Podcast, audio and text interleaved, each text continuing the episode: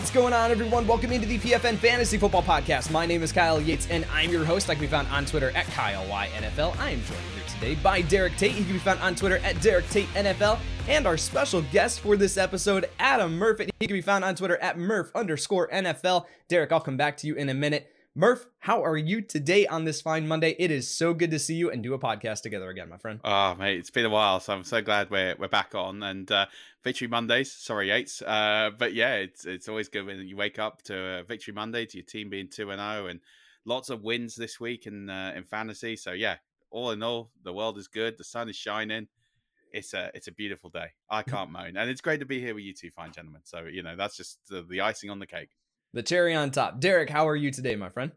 Yeah, speaking of the cherry on top, for those of you that are listening, you don't see me. I'm decked out in Tampa Bay Buccaneers gear after they get off to a 2 0 start to start the season you know, a little bit of offensive pass interference controversy with Mike Evans. It really doesn't matter. 2 0 is 2 0. I'm shocked. You're shocked. That's okay. It is a great day in Tampa Bay. So let's go ahead and roll for this one. as we were uh as we were getting ready for the games yesterday, I did realize I'm like the first week, I'm a Bears fan, right? Grew up outside Chicago. Like the first the first week was up against Green Bay, which is Soppy's team. Second week is up against Tampa Bay, which is Derek's team. Uh, and I'm 0 2. So off to a great start here. And Justin Fields is. So let's just go ahead and get right into this one, fellas. Let's talk some Saquon Barkley injury fallout here. Now, obviously, with about two minutes left in yesterday's game up against the Arizona Cardinals, what a wild game that was. Uh, Saquon Barkley comes up limping there and needed help getting to the sideline. Now, we have heard as we are recording this here, it is 11 a.m. on Monday morning. So we do not have yet full clarity on what this injury is. However, early reports have been that it is an ankle sprain. Now, we do not know whether it is a high ankle sprain, whether it is a low ankle sprain. Obviously, that would that would dictate whether one which uh, which one it is, how long he's going to miss. But it is looking like he's going to miss time, especially here on a short week on Thursday night football. So, Derek, I'll throw this to you first. Is Matt Breida someone that fantasy managers should be looking at on the waiver wire? They do get San Francisco 49ers on Thursday night football here in week three. Yeah, absolutely. He's one of the guys that I'm going to be talking about probably here on this show here in a couple minutes. But the fact that he was the first player to see the snap to get the touch on the final offensive possession of that game for the New York Giants. Yeah, I, I, he would be my priority out of that backfield. Sure, is like you know whether it would be like Taiwan Jones or Eric Gray, the rookie. Uh, maybe speculative adds in deeper leagues, but if I had to put my money on anybody being the guy to shoulder the load out of the backfield for the Giants heading into the Thursday night slate, it would be Matt Breida. So yeah, Murph, make him a priority. Yeah, Murph, we've seen Saquon Barkley obviously deal with these ankle injuries in the past, and that has obviously, I mean, affected his play, right? That was a big thing, uh, big storyline. It was it two years ago with him dealing with that ankle sprain? And it obviously, when he did come back, we saw that dip in production here. We don't know how long he's going to be out, but if you can find a fantasy manager in your league that's willing to trade for Saquon Barkley right now, are you making that move just to potentially get away from this situation? I think you have to look at what is potentially on offer as well, because yes, you've got to worry about that dip in production. Yes, as we've seen with, uh, you know, uh, Cooper Kupp on IR and you know JT also injured, Jonathan Taylor. You're looking at these injuries and you don't want another one of those situations. I think the news is relatively optimistic. Yes, he's going to miss this week. Yes, that's irritating, but it is what it is. But then it's a long week afterwards. So they're playing on Monday Night Football against Seattle. So he has got a lot of recovery time after this game. So yes, he's probably not going to play Thursday. It's almost it's almost certain he's not going to play Thursday. But I think there is some optimism because it's that extra day. He might be able to be back, depending on the nature of the injury, of course. So I think you, you look about trading him, but then it's what can you get in return? Because he is such an elite fantasy an, uh, asset, are you actually going to get yourself – a reasonable because it's such a a, a drop off from a Saquon Barkley down to your next tier, and I think I think you probably want to hold at least wait till you get some news. Um, if it's bad, yes, okay, you are taking too much of a risk. But I think actually because the drop off so much and because it is just an ankle sprain, potentially, I would I would hold and just see what happens because someone will trade for him anyway, regardless. There's the- that hope and optimism springs eternal. So someone will always give you a price there's someone out there in an eight team league that was ecstatic leaving their draft that they got Cooper Kupp, Austin Ekeler, Saquon Barkley, yeah. Travis Kelce. Like somehow in an eight team league, somehow this happened somewhere out there. And they are just absolutely already done with fantasy football for the year. Gentlemen, let's get into some uh, replacement options. Some people on the waiver wire, some players on the waiver wire that you should be looking to pick up here. Before we do, if you are listening to this over on the podcast, you can watch the podcast over on YouTube, youtube.com slash at PFN Fantasy insane momentum and growth and support over there on YouTube. It has just been absolutely wild to see you guys turn out there in droves. We are nearing in on 11,000 subscribers over on YouTube. So make sure if you have not checked out our YouTube channel, make sure to go over there, youtube.com slash at PFN Fantasy. And like I said, if you are listening on the podcast, take 30 seconds out of your day, leave a rating and review. You guys have no idea how important it is to leave these ratings and reviews. And I like to do this from time to time. I have not done it here yet with the PFN Fantasy Football Podcast, but I like to read some of these ratings and reviews that come in. Let's do that right here. A five star rating from Bologna Cobbler, a great football podcast with actionable advice for all players, high stakes, or if you just want to win your work league. Appreciate the support get that shout out here on the podcast. Leave a rating and review. Might be reading more of these from time to time. Let's get into running back waiver wire rankings here, fellas. The way that we are going to do this is we're going to start here at number five in the running back list. We'll start with Derek and we will work our way slowly down the list here. Derek, let's send it over to you. Who is at number five for running back waiver wire pickups on the week? I know we need to keep an eye on the status of David Montgomery, right? The starting running back for the Detroit Lions. It feels weird saying he's the starting running back. Jahmyr Gibbs is such a dynamic talent. They drafted him 12th overall, et cetera, et cetera. But it does look like he's going to be unavailable, expected to miss a week or two. And we already kind of saw who was the guy that could be working in tandem with Jahmyr Gibbs if he does miss any time. And that looks like it's going to be Craig Reynolds. So I'm not super high on Craig Reynolds just because I don't think he to me he's kind of just a guy and that's not an offense he's an mm. NFL player. He's certainly very talented but I just don't know if he's going to see enough volume like similar to that of David Montgomery to be able to make him super fantasy relevant. Sure maybe he can get you by in a pinch in deeper leagues uh, so he's worth a speculative add to me but I still think that Jahmyr Gibbs is going to see an expanded role. Uh, uh, what better time to feature him in this offense than when David Montgomery will be available, unavailable due to injury? So, but I'm still, the Lions seem pretty stubborn about using two backs because it was still three carries and one reception for Craig Reynolds in spot, you know, spell duty. So he's worth an add in, in deeper leagues. Murph, where does Craig Reynolds land in the rankings for you? Is he someone that cracks the top five? Not quite the top five. He's probably just missed it. He was in that consideration list for exactly uh, all the reasons Derek listed. Um, but I think just there's someone that broke into my top five over him just because I think of volume uh, and is a longer term play. Whereas we know Reynolds is someone you would add and likely in two weeks you're dropping him again because he's got no standalone value going forward. So, uh, but no, he was in consideration. It, it was close, but not quite. Yeah, it's that we've talked about that already here on the podcast with waiver wire pickups. It's balancing the short term fill in options, right? Do you have a Saquon Barkley? Do you have a David Montgomery? Then someone like Craig Reynolds could be a decent stopgap option. But like Derek alluded to, are you guaranteeing that he's going to get 15 plus touches this next week up against Atlanta? That's still not a guarantee. So someone that does carry a little bit of risk but does have the path to be a top 30 option just based on volume if he does, if the Lions choose to not increase Jahmyr Gibbs' workload. Let's throw it over to you, Murph. Who is number five in the running back waiver wire pickups for week three? Number five for me is uh, Tyjae Spears. Um, just because I think you're looking at him, he's starting to get a little bit more of a role. It's still touch and go whether you would start him if you were in a pinch and you owned Ekeler and Barkley for whatever reason, then you might have to throw him on there, then fine. Um, but you're looking at the increased workload, but then you've also got that beautiful spot where he is the bona fide handcuff to Derrick Henry, where he will get an absolute boatload. So you've got potential standalone, you know, value, although on the low side, but with that potential handcuff value coming along with it. And we're seeing these injuries coming off the board now with at the running back position. It's the same we saw the year before. It's the same we saw the season before that. It's the same we saw. It, it seems to be a recurring theme, which is why so many teams are investing in more and more running backs. And I just think you Tyjae Spears is underowned. Even just even if he's not going to get on the field all that much, just having that premium handcuff option at this stage of the season. You know, we looked at Kyren Williams a couple of weeks ago. Like if, if you look at Kyren Williams, you're not getting him anywhere now. So try and be a little bit ahead of the curve, be a little bit strategic. But he is starting to get a bit more of a value in a standalone role. And if that continues to increase, he could be a flex option going forward.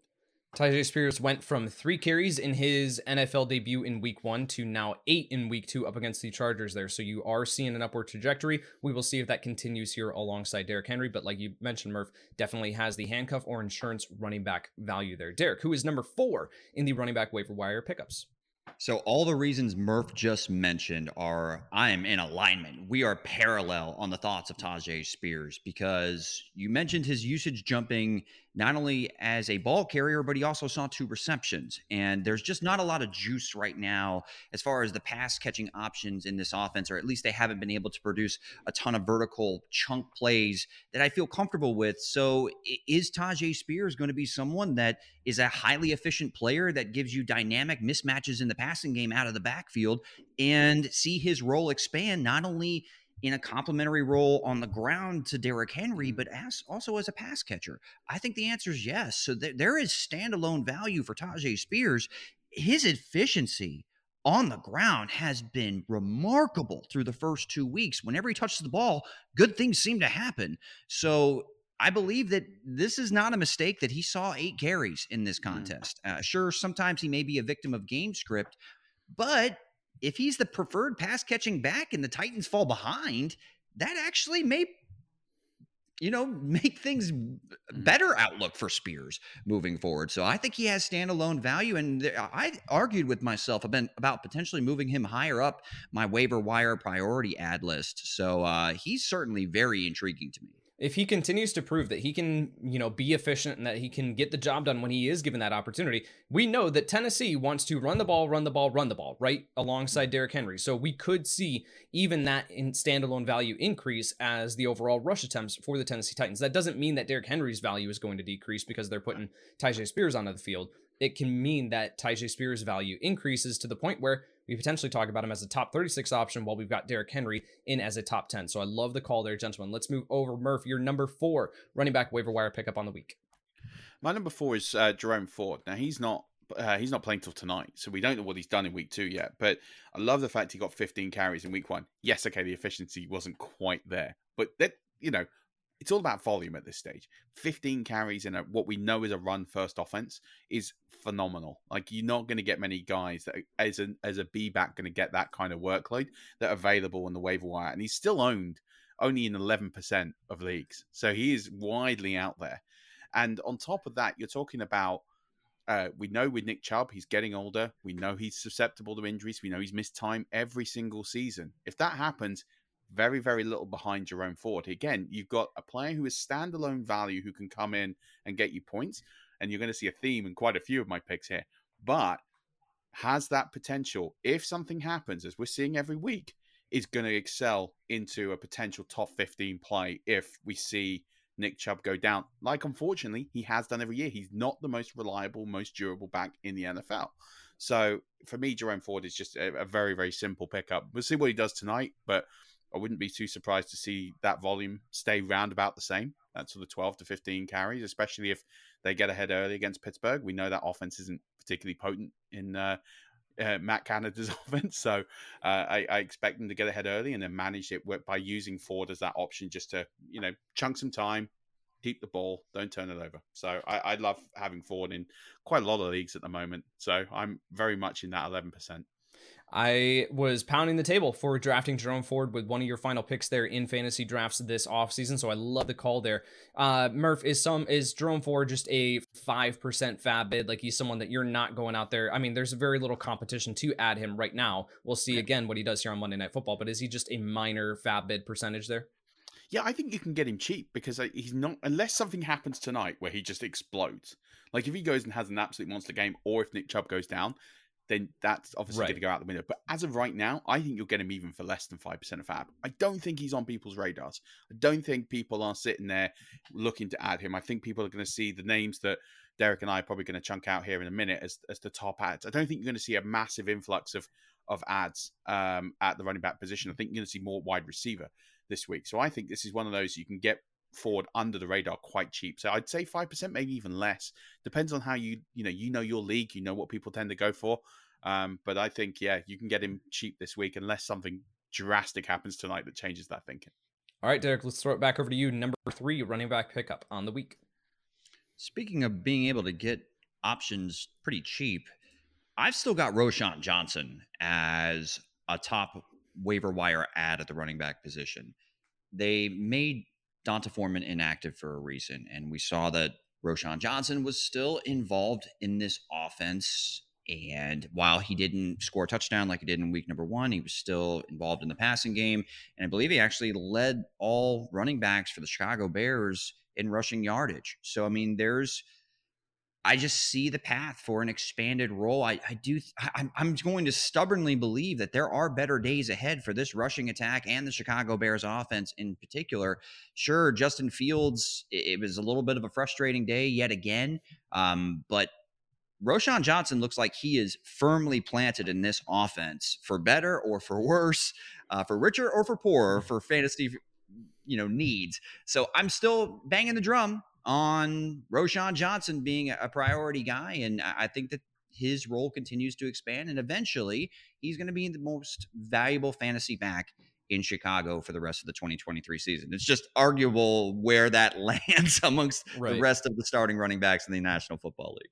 Murph, is Roschon Johnson someone that cracks the top five for you? He's my number one add this week. And the reason why is because I think you can get him completely under the radar. Because as Derek said, wasn't a great performance yesterday. And I think this is the prime opportunity because I think you've got one week left before you see the Roschon Johnson spike. For me, Khalil Herbert is not the guy. I've been saying this all season, uh, all off season. I was saying Khalil Herbert's not the guy. They went out and got uh, D'Onta Foreman, who is the most similar back you could get to David Montgomery and then they drafted Roschon Johnson. That gives me zero confidence that Khalil Herbert is loved by this coaching staff or organization. Yes, he's got a role. And yes, D'Onta mm-hmm. Foreman was made inactive. I think a lot of that was down to he missed a lot of preseason. He wasn't fit for camp. He had injuries. I think the initial role would have been he would have been the lead back and then faded out for Roschon Johnson. But Roschon Johnson's just taken to the NFL, not necessarily like a storm, but those last two drives in week one, he was phenomenal. Like he was so explosive, so much power. And listen, throw out what happened in week two. I wrote an article for PFN this week about sitting Khalil Herbert. So you had to sit him because the Buccaneers uh, rushing off uh, rushing defense is one of the best in the NFL. It's going to come out at the end of this week, number two in least rushing yards conceded, only just behind the Eagles. They've given up 108 yards rushing, and that's against Justin Fields. It's against Minnesota. You know, they're not giving up yards on the ground. So, it's you throw out what happened this week. It's not it, they're going to be tough games on the schedule. But Roschon Johnson is going to the moon in the sense of Khalil Herbert is going to get a reduced role. Roschon Johnson is going to get a much more increased role. We're seeing more snaps, more plays. That's why he's my number one add because I think you can get him for five percent of FAAB, maybe even less. I think you probably get him for two, three percent of FAAB this week because he's on no one's radar. He didn't perform last week, but as I said, no one is really going to put up big numbers against this Buccaneers defense. No one has done for about four or five years. So Christian McCaffrey struggled, eh, you know, Alvin Kamara struggled. They've all struggled. So it's not a, a slight. It's just you know what it is. So yeah, get on Roschon Johnson now because if he blows up in week three, you ain't getting him cheap anymore. When he said Roschon Johnson is going to the moon, I expected Derek to just levitate out of his chair. Like I, I, that's fully what I expected to have happen. Murph, Derek has been talking nonstop about Roschon Johnson this year, so you have a kindred soul here on this podcast, uh, a Bucs fan and someone who loves Roschon Johnson. It's uh, match made in heaven. Let's go over to uh, let's see where we're at. Murph, your number three running back pickup on the week. Uh, I've got Justice Hill this week. Uh, look, I don't love it. Like I don't sit here and go, "Oh, I'm desperate to get Justice Hill." But he is a committee back in a run first offense. He's probably the third option, but there is solid volume here. And again, with injuries going down in a pinch, if you need someone who's just going to get you enough points to tie you over, Justice Hill is going to be that guy. And again, in front of him is Gus Edwards, not the most durable back. He has gone down. He's had significant injuries in his career. So again, as I say, there's this theme of a running back who has got standalone value, which is what Hill does. He's also the goal line back, which is also helpful, so he can vulture some touchdowns. And on top of that, you've got a guy who get a much bigger expanded role should the back in front of him or he shares a role with get injured. So I think Justice Hill, you can get again, wasn't a huge performance yesterday. So I, I don't think if if he's out there on your waiver wires, people aren't going to clamor for him uh, unless they're desperate, like they've lost a Saquon Barkley. But again, I think 5% of FAAB for a guy who can see an expanded role going forward, plus he's the goal line back. Yeah, I, I have that in the run first off. And So Uh, yeah, I, I like it, but I don't love it. Like it's not one I'm jutting out like a Right. Roschon Johnson that I'm desperate to go out there and grab with with full force. But I think it, there's a role for Justice Hill, and he should be owned in more leagues. All right, let's move it back over. Uh, Derek, did Justice Hill crack the top five for you? Yeah, he did. He made it in at number two. Uh, the reason being is all the mention reasons Murph just mentioned. Her, we're not having any sort of disagreements right now, Murph. It seems like you and I are kindred spirits, my friend. So I, I- I'm loving it. One thing that stood out to me though is he led. You know, even though Gus Edwards had 10 carries in week number two, Justice Hill had 11. Mm. And then he also saw three receptions out of the backfield, which is something that's kind of new to this, kind of foreign to this Ravens passing attack uh, in recent years, where they just didn't throw the the ball to the running back position at all. And I think that that we're going to see more of that uh, as Todd Monken and the playbook kind of opens up and they learn what they like to do and have an identity on that offensive side of the football for the Baltimore Ravens moving forward in the 2023 season. But Justice Hill seeing 14 total touches is very encouraging in an offense that I do expect to get better and better as we kind of figure out their roles and identity, uh, in particular in the pass catching game. And I just see better days ahead for this Baltimore offense. And certainly Justice Hill is going to be a cog in that Ravens wheel for the rest of the season. All right, Murph, let's send it back over to you here. Your number two running back pickup on the week. My number two is uh, is Zach Moss here, so it's just sort of squeaking in at fifty percent owned. So um, clearly is going to be taking over this backfield whilst uh, Jonathan Taylor is out on IR. And we don't know how long he's out uh, for, but absolutely encouraged by the volume that we're seeing from from Zach Moss. You know, eighteen carries, four receptions yesterday, caught all four of his reception off his four targets. Um, you know, over 100 yards from scrimmage, got a touchdown. I mean, you're looking at a guy, yes, he's not going to do that every single week, but he, he's got bona fide volume. Deon Jackson completely dropped the ball in week one, had an opportunity to carve out a huge role, didn't. There is no Evan Hull on IR. So there's absolutely no competition here for Zach Moss. He's literally going to own this backfield now for as long as Jonathan Taylor is out. So th- that's the only reservation here. Instead of shoving in a huge amount of FAAB, you want to be a bit conservative. I, I'm comfortable shoving in 10, maybe 15% of FAAB, depending on your injury situation. I wouldn't go too much more than that because he could be out of a role in three weeks. Might be longer. It might be that he might have the role the whole season. We don't know. But it's a risky move to push in much more than that because he is going to have bad days. This offense isn't that good. Um, and Anthony Richardson, as we saw yesterday, is going to potentially vulture some touchdowns here. So we've got to temper some expectations a little bit. But at the same point, you're looking at a guy right now who's getting over 20 touches. There isn't anyone else on the waiver wire you're going to grab that's going to get that kind of volume. So Ye- you have to you have to get him at this week, but not at all costs. Right. I that was going to be my question is because I think that people who are dealing with an Austin Ekeler injury or Saquon Barkley, it's like Zach Moss. I think is the clear answer for someone that you pick up and you plug in right away here for week three. But the question was going to be how much FAAB do you spend? So I'm glad that you uh, added that there. Don't go overboard here, but it all is certainly dependent upon how desperately do you need a fill-in option there. Uh, Derek, did Zach Moss crack the top five for you? He did. Came in at number one. And all of the reasons Murph mentioned, I think that there's some upside with the Jonathan Taylor situation. Could they still get a trade done with the Miami Dolphins or another team? That is a possibility. Is there a possibility that this ankle injury lingers on for Jonathan Taylor? There's a possibility. It's just a weird contract dispute with upper management and a star player. So we don't know how this is going to play out. It's already cost Jonathan Taylor four weeks. Could it cost him the entire season, or could he be wearing another uniform in a couple weeks? Those are all within the range of outcomes. And Mm. if Jonathan Taylor is not in town, I think that it's comfortably Zach Moss's backfield to lose moving forward. Now, do I think he's going to be a great option in week three against the Baltimore Ravens? No, I don't. But it's weird because Jonathan Taylor's situation makes this like you're holding a, a great hand in Texas Hold'em, but one card, the next card could completely undo your hand in the blink of an eye. It's like you have a pair of pocket aces and there's an ace that flops on the board. So you've got um, three aces but you have the river and you know the the turn uh, or the turn and then the river. I, I, I think I'm getting my poker uh, terminology correct, but the point is, is like say there's three spades out there and all it takes is one more spade, and somebody's got a flush to beat your your three of a kind.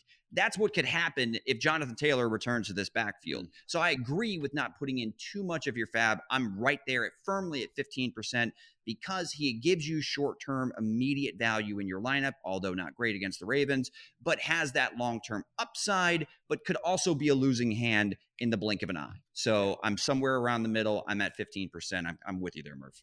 All right. As we look at uh, the other running backs worth mentioning here, here looking at players like Chuba Hubbard, Sean Tucker, Eric Gray, De'Von Achane. But the guy that I will mention is worth potentially sneaking onto your roster right now while he is still on IR is Jeff Wilson Jr. of the Miami Dolphins. Now, we obviously saw Raheem Mostert have a pretty solid performance here on Sunday Night Football, but we have seen in the past that when Wilson and Mostert are both healthy, we are seeing Jeff Wilson super involved in this offense. This is an offense that you want pieces of. And so if there is the possibility to scoop Jeff Wilson up right now, he's more of the long-term play. You're not going to have him for two more weeks, but someone that is available on 70% of waiver wires out there. You can pick them up, stash them on your IR spot, and then reap the rewards here later. Let's move into wide receivers here. And I told Murph 30 minutes for recording this podcast, so let's pick up the pace just a little bit here as we are pushing that already. Let's go to the wide receivers here. Derek, who is number five at the wide receiver position for waiver wire pickups? I'll be really quick, and he's a repeat appearance on this list, and that's Tutu Atwell. I believe everybody bought into the fact that they thought Puka was probably the priority ad out of this out of this wide receiver group, while Cooper Kupp's off uh, on IR, and I agree. But Tutu Atwell going for seven for 77 on nine targets against the San Francisco 49ers defense, very encouraging. He is definitely worth an add uh, on your roster. I think he's probably the one that that loses significant work once Cooper Kupp returns. Yes. But for the next two weeks, I'm all about Tutu adding adding Tutu to your lineup. I mean, it's crazy. 119 receiving yards in week one and 77 in week two. Yeah, I think we got to pick this guy up here as a top five wide receiver. Murph, did Tutu Atwell crack the top five for you?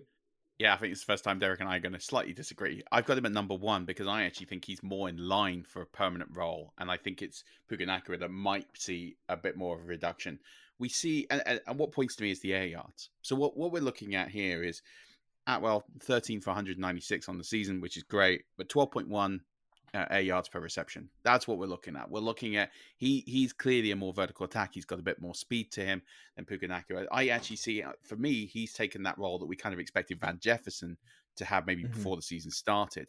So I think when if Cooper Kupp comes back, and first of all, we got the question: Does he come back? I mean, that's first of all, but let's say he does. I think it's Puka Nacua that's going to slightly change his role. And then I think as a result, you're going to see those two share a role. I don't think they're going to go all out to push Cooper Kupp back into this high volume role. So I think you're going to see a split role there.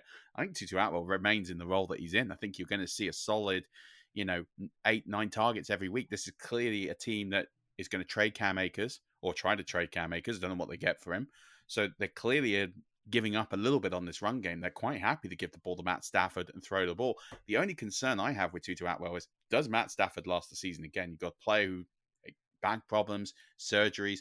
Does he last the whole season? Because if he goes, this volume offense is going to just completely fall apart.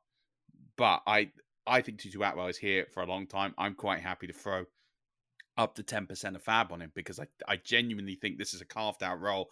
Yes, it's the number two role, but in a high volume passing offense, I'm in. Like, I'm bought in now. And I've never been a big Tutu Atwell fan, but I'm convinced on that volume. It's locked in, it's not going anywhere. All right, let's turn it back around to Derek, who is at number four in the wide receiver pickups on the week for you. So raise your hand if you had the Houston Texans throwing the ball over 90 times through the first two games of the 2023 NFL season. For those of you listening in on the podcast, my hand is not raised because I did not see CJ Stroud averaging 45 pass attempts per game. That's insane. So somebody has to see that volume. We've seen Nico Collins look great through the first two weeks. But there's been another guy in this offense at the wide receiver position that has been heavily targeted, heavily involved, and productive. And that's the old faithful Bobby Trees, Robert Woods. Nine plus targets in each of the first two weeks, six receptions in both games. This last week he had 74 yards receiving on six on six receptions. I mean, I know it's not a, a flashy name or anything of that nature or a flashy ad, but in deeper PPR leagues, I feel like we're back in the, you know, wide receiver three range and a top 30 play ish, top 35 for Robert Woods. So yeah, I think he's worth an add in your league. If they're going to throw the ball that much, yes, uh, any of these wide receivers, I mean, Tank Dell is worth picking up as well mm because of just that amount of volume that is there for these wide receivers. And from a FAAB perspective, Derek, I'm not going to even ask you that because no one in your league is going to be going out there to pick up and scramble to the waiver wire to pick up Robert Woods. A 3% FAAB bid is probably going to get him onto your roster. Murph, did Robert Woods crack the top five for you? Same spot, number four. Um, exactly the reasons Derek mentioned. Um, and I think I, I've got to rate the Houston Texans here. They know they're not going anywhere this year. They know they're not going to make the playoffs. So what they're doing, they're going to say to CJ Stroud, throw the ball, get comfortable. Let's make all the mistakes this year. Like it doesn't matter. Right. We're going to give you the ball 40, 45 times a game. You throw picks, it doesn't matter.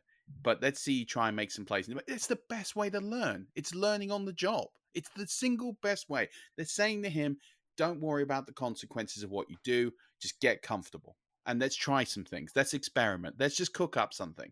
And Robert Woods was a bit unlucky yesterday not to score. He was, you know, he was looked at in the end zone. I think he slipped or there was a minor bit of contact. It, you know, wasn't called, but you know, he was pretty close to scoring. And, and I think he's going to get red zone looks. As this offense starts to click, I mean, it's going to when you're throwing the ball 45 times, it's going to start moving. When that starts happening, he will get red zone looks. Those touchdowns will come in. And all of a sudden, he's looking at a 12 point floor every week, which is what we're seeing with touchdown upside he's cracking, he's knocking on the door of wide receiver 24 with touchdowns Whew. in PPR. And that's what I, I just love that. You're buying a safe floor, plug in when you need him, but with TD upside, he's cracking the top 24, 25 wide receivers. And that's, you're buying him, as you say, 3%, 2% of FAAB. Right.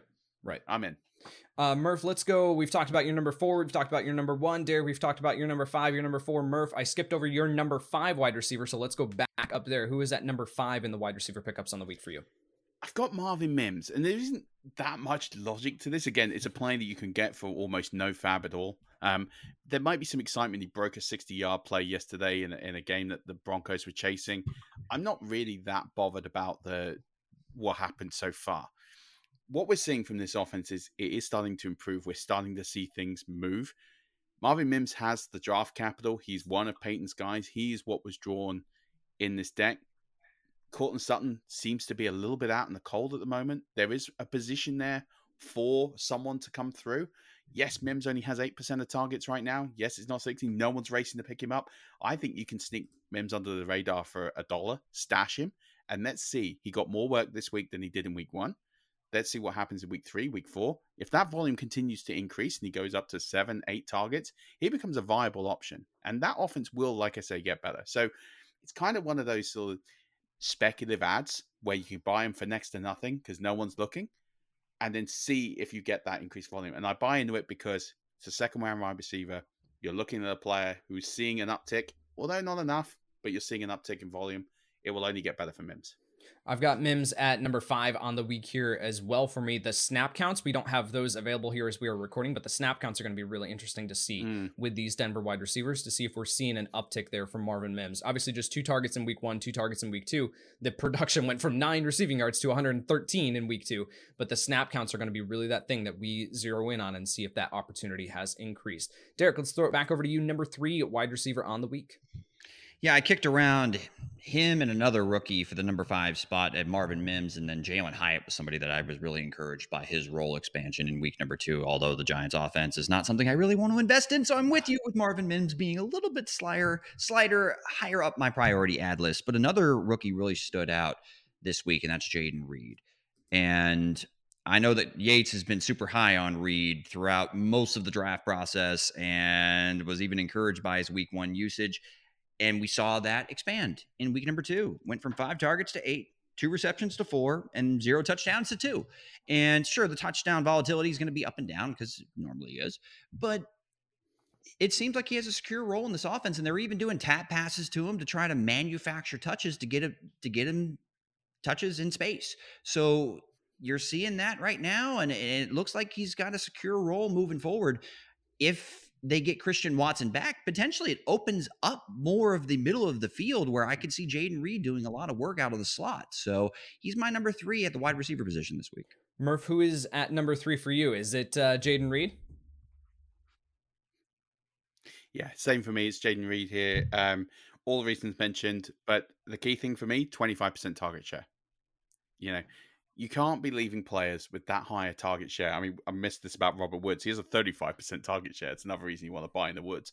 Uh, but yeah, 25% target share for Reed. On top of everything we mentioned, they're manufacturing touches for Reed. Again, the draft capital's there, second round wide receiver. It's a young wide receiver corps. No one has really stamped their authority on it. Yes, Christian Watson might come back and maybe stamp a bit of authority on it, but you know, he's a streaky player. He can go missing very, very quickly in games. So yeah, I, I, I love me some Jayden Reed. I think this offense again is going to get better. It's a, it's a group of young wide receivers. I think you're going to see a lot of improvement. So yeah, I'm same with me. Number three for Jayden Reed. Uh, what percentage of FAAB there, Derek, are you looking to drop on Jayden Reed? Oh, I mean, I'm probably still only around five to eight percent. I'm not. I'm not pushing too too hard unless I'm like really desperate or if it's a deeper league. So again, if you know your league, you know, depending on whatever the league size is, format and such, uh, then yeah, but somewhere around five to eight. All right, let's send it back over to you, Derek. Your let's go ahead and group your number two and wa- number one at wide receivers together. Yeah, I figured that we were going to go ahead and just talk about these two because you can really say it 1A, 1B. And in Yahoo leagues, both of these players sneak in at, at like 49%, you know, use it or, or uh, on rosters. Uh, so they're available in over half of leagues. So if that's the case, Kadarius Toney and Sky Moore are both guys that I'm willing to throw a dart at, probably throw somewhere around, you know, 10% of my FAAB because I believe that this offense is going to begin to filter who the main cogs are going to be. I don't see every single week that P- Patrick Mahomes is going to throw and complete a pass to 11 different players. I know Donovan Smith was one of them, but um, again, I just don't see that being uh, a common theme for the Kansas City Chiefs. I, I, understand they'll spread it around a little bit, but I do think a, a, top wide receiver is going to emerge. Yesterday, it was Kadarius Toney who led the team in receptions with five. Yesterday, it was Sky Moore who led the team in receiving yardage. So, whichever one is your you know preferred option, I think both of them are worth a speculative add to see who continues to see their role expand and grow within this Kansas City passing offense because there's no better quarterback to be catching passes from than Patrick Mahomes in 2023. Soppe and I have talked about this a lot of just getting exposure to that offense, and this is a way to do it if these guys are available on your waiver wire. Now, Sky Moore already was written off by the majority of fantasy managers with that week one performance. Kadarius Toney, the same thing. So these guys could potentially be ones that you scoop up onto your waiver or onto your roster there for very minimal FAAB because people have already kind of like, oh, it's a fluke performance. I don't want any pieces. There's too many mouths to feed in this offense, whatever the case may be. I think these are guys that you could potentially scoop up off your waiver wire for cheap. Murph, let's throw it over to you. Number two wide receiver pickup on the week is the only player that we have not talked about here. He's at number two for me as well. I like the call. Yeah, Josh Reynolds for me. We saw what he did yesterday. I again, we're talking about offenses that we want to get pieces of quite cheap. And this for me, I want every piece of that Lions offense as much as possible. To get Josh Reynolds, uh, who scored two touchdowns yesterday. And I'm not chasing touchdowns here. It's more about the volume here. You know, he's had nine catches on the season off 13 targets, 146 yards. He's got a 20% target, just under a 20% target share in this offense. And again, like the volume, like the targets, air yards are good, everything pointing in the right direction. I'm not too bothered about the touchdowns. As as Derek has said, they're they're not sticky. They're one of these things that just will happen, but they will score touchdowns. And I think, especially now, if David Montgomery looks like he is going to be out for a couple of weeks, they're going to have to throw the ball more. I think that's what we're going to see. And they, they're getting success with, in the air. So I, for me, want to grab Reynolds. He's clearly the two there right now. I think that will stay for the time being, at least. And he has the potential to expand his role even further on the back of last week. So I think you can get Reynolds. The one thing I will say is people will jump on the back of that yep. performance. I think he's going to be a premium cost. I would set I would set my ceiling at yeah, 8%. If you're really desperate at a position, push to 10, but I wouldn't go more than that because I think that he is going to he is a bit boom or bust at times, but I like the volume. It's all trending in the right direction. I want a good piece of this offense, but I, I don't want to break my FAAB budget because there's going to be players as the season goes on, as there's more injuries that I think, yeah, I think uh, 8 to 10% but he's a good piece to have on this offense, and he's and you want as much of Detroit as you can right now.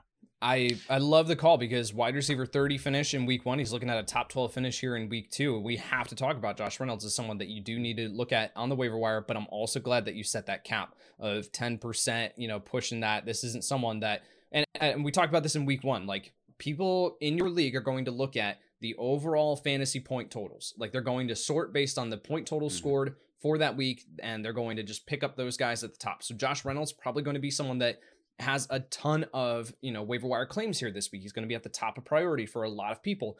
You got to know when to set that limit. Josh Reynolds, a eight to ten percent FAAB bid for me as well. I like that call. Derek, go ahead.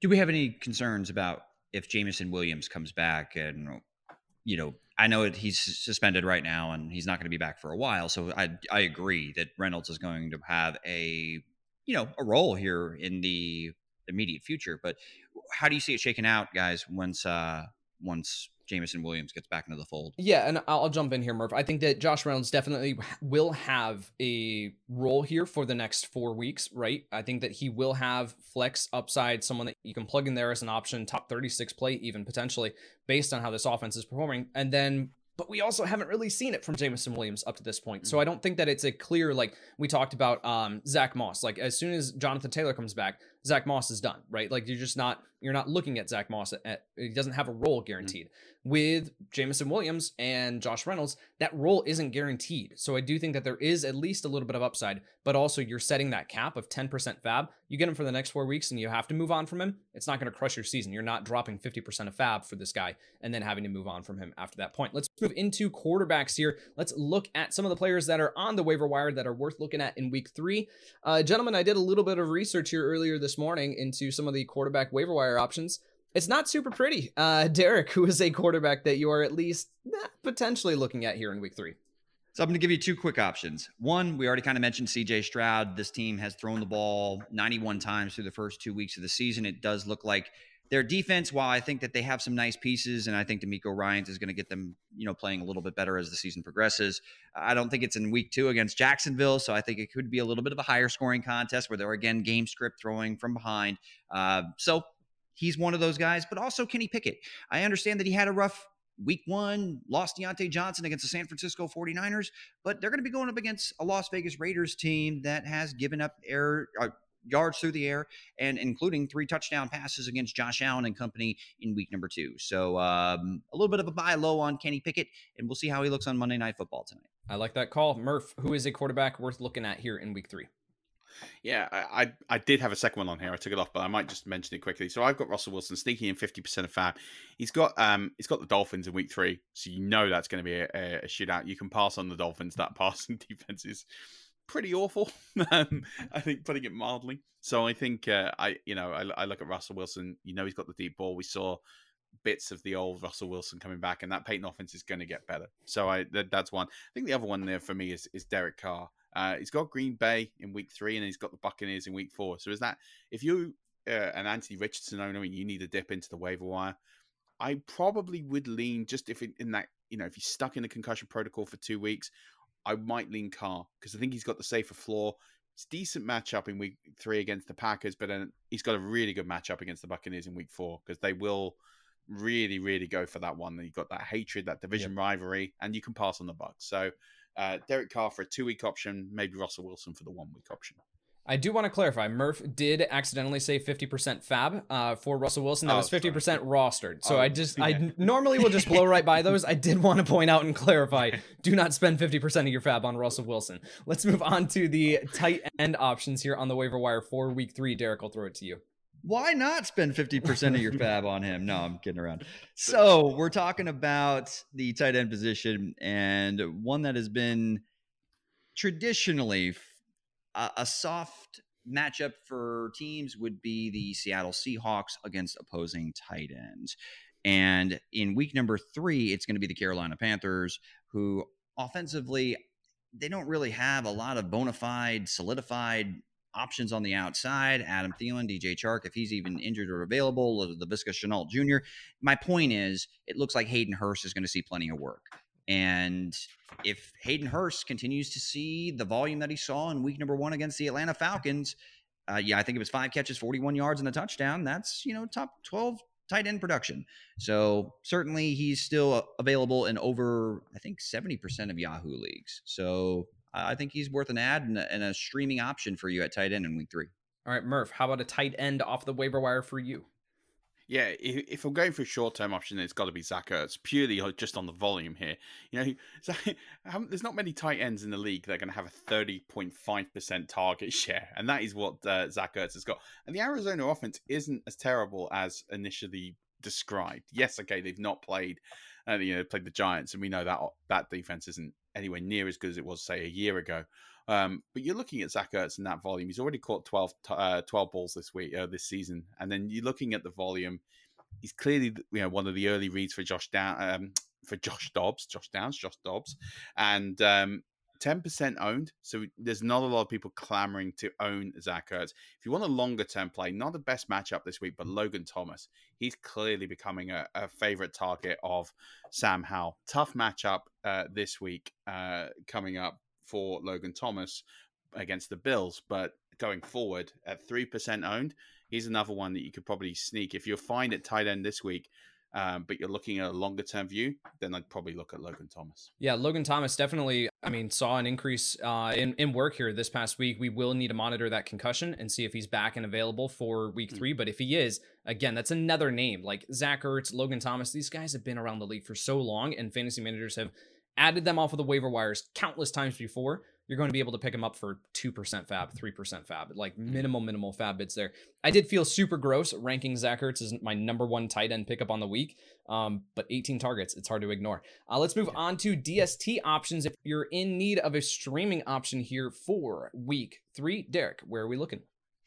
So it's kind of hard to feel confident telling you to go get this defense because I think that they can be diced up through the air but I got to see it from this Cleveland Browns offense before I really start to get super concerned about Deshaun Watson dropping 300 passing yards on the Tennessee Titans defense. But what the Tennessee Titans do so effectively is they take away your run game. Like they force you to do something else and beat you, beat them in a different way. They did it to Joshua Kelley in week two. In week one, they did it to Jamaal Williams. I get Nick Chubb is a far better player than either of those two guys I just mentioned. But what we saw last year from this Titans defense, they put the clamps on opposing rushing attacks. Yep. They were number one against opposing rushing attacks as far as yardage allowed uh, for the entirety of the 2022 NFL season, and they seem to be, you know, giving us an encore performance in 2023. So I think that that's a really sneaky option. The Titans defense against the Cleveland Browns and see if they can force them out of their comfort zone in week number three. Murph, what about for you? Who is a DST option to look at on the waiver wire?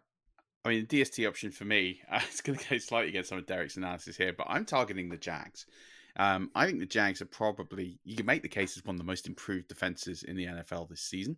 Um, look at what they did to the Chiefs. They really stifled their play uh, yesterday. And then you're just looking at what um, Houston are offered. Yes, okay, Houston haven't turned the ball over yet. That's going to happen. And again, we're going to get that game script.